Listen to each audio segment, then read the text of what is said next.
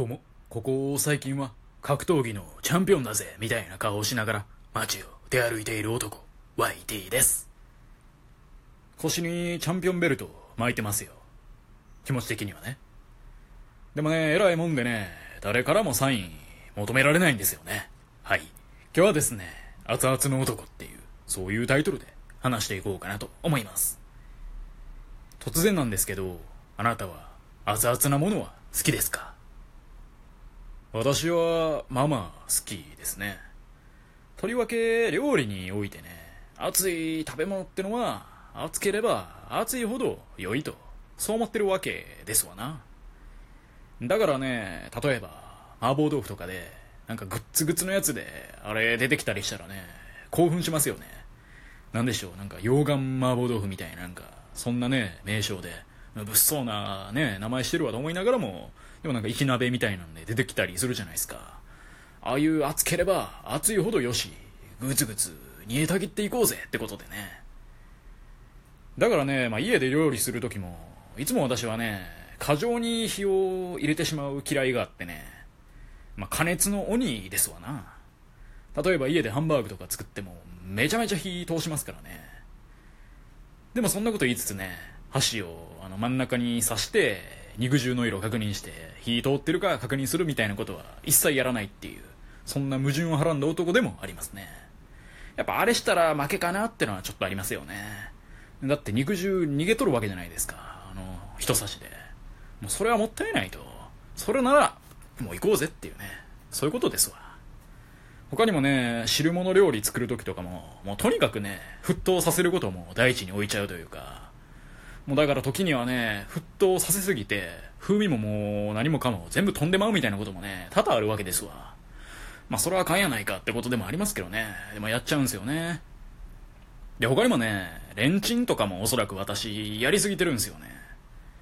例えば冷凍食品買った際に、500ワットで5分とか、パッケージに書いてあるじゃないですか。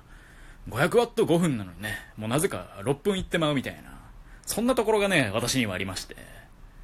もうでもね、ここまで来るとね、それはもう熱々が好きとかじゃなくてね、単なる小心者っていうね、その可能性も禁じ得ないですけどね。まあ確かにおっしゃる通り、ビビりまくってますわ。やっぱ冷凍食品とかだと、特に加熱時間見すると、なんかめっちゃここだけまだカチカチやんみたいなこと、なんかあるじゃないですか。か部分的になんかここだけもう全然温まってないかなみたいなね。あの時にイラってなるんで、ちょっと長めにやっちゃうというかね、ちょ保険かけちゃうんですよね。まあこれあるあるだと思うんですけど、どうなんでしょう？え？ないない？だって？うそうか。でね、まあこれはつい先日あった出来事なんですけどね。まあその日も晩ご飯を食べようとしていて、で、ここ最近の私はね、いつも晩蕎麦を食べるんですよね。蕎麦を茹でまして、で、冷水で、まあ、湿ってというか冷やして、で、そこにね、もともとなんか茹でて、で、冷凍しておいてあるスライスした鶏胸肉、それをレンチンして乗せるみたいなことをやっててね。まあ、超雑な男飯ですよね。マジで見た目はね、15点ぐらいですよ。うん、蕎麦の上にね、なんかボイルした鶏胸肉のスライス乗ってるだけですからね。で、蕎麦の量もなんかすげえ多いし、で、めんつゆと白だしこれをね、ぶっかけてるだけなんで。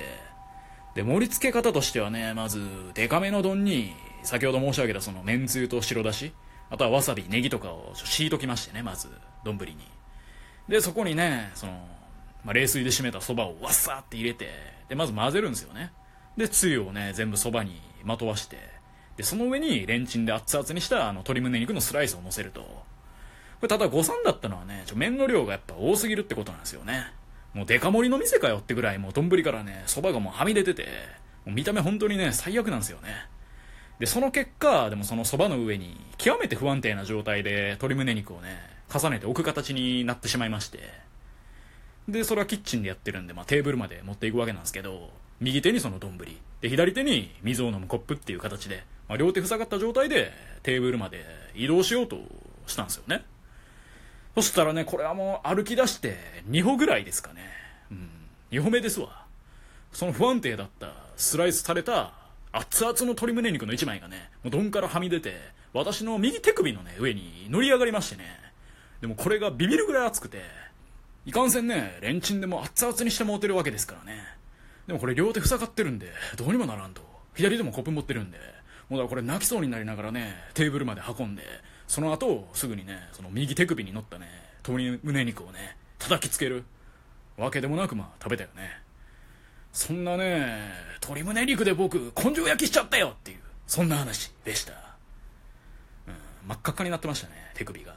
その後ねでもすぐに保冷剤で猛烈に冷やしたらね前ら読んで次の日の朝になったらもう綺麗さっぱり治ってましたとさ。出めたし出めたし